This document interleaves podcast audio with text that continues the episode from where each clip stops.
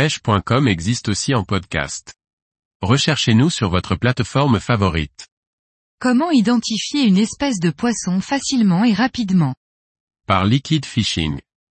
Aussi bien en France qu'à l'étranger, il arrive de prendre un poisson dont on ne connaît pas le nom.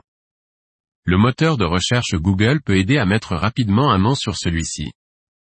Voyons comment faire. Lorsque l'on débute la pêche, que l'on découvre le milieu aquatique, c'est normal de ne pas connaître et de ne pas identifier chaque espèce au premier coup d'œil. Si je prends les exemples du gardon et du retangle, du chevenne et de la vandoise ou encore de la truite de mer et du saumon, il est tout à fait normal qu'un œil non entraîné puisse se tromper sur l'identification d'un poisson. Il y a aussi d'autres poissons qui sont tout simplement si rares, comme l'apron du Rhône, dont on entend rarement parler, et pourtant, ils existent. À cette liste, on peut également ajouter les migrateurs, comme la lose et la lamproie, qui ne sont pas toujours dans le milieu pêché alors qu'ils y sont de passage et on est donc susceptible de les retrouver au bout de notre ligne. Enfin, il ne faut pas oublier les nouveaux arrivants, comme le crapet de roche en Loire ou encore les poissons d'aquarium relâchés dans la nature à divers endroits.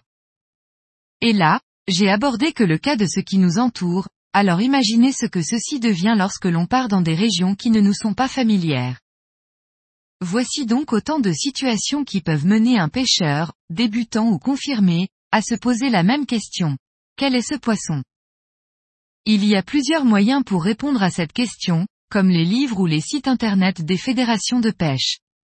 Un autre moyen, rapide et fiable, est tout simplement Google. Identifier un poisson grâce à Google est très simple et rapide. Allez sur la page www.google.com.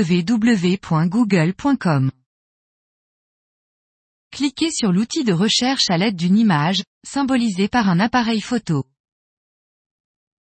Vous avez la possibilité de télécharger la photo désirée depuis l'appareil utilisé, ou de coller le lien de celle-ci, si elle est hébergée sur un site. Une fois la photo sélectionnée, la recherche se fait toute seule et les résultats apparaissent à droite. Il est possible de cadrer la photo d'origine pour affiner la recherche sur un point précis. Le résultat n'est pas forcément bon du premier coup et il convient de vérifier la source proposée, mais en général, Google donne une très bonne piste à explorer. De plus, cette fonction peut permettre tout un tas d'identifications divers croisées au bord de l'eau, comme des oiseaux, des insectes, des plantes ou même un leurre de pêche dont on recherche le nom. Et voilà, c'est aussi simple que cela.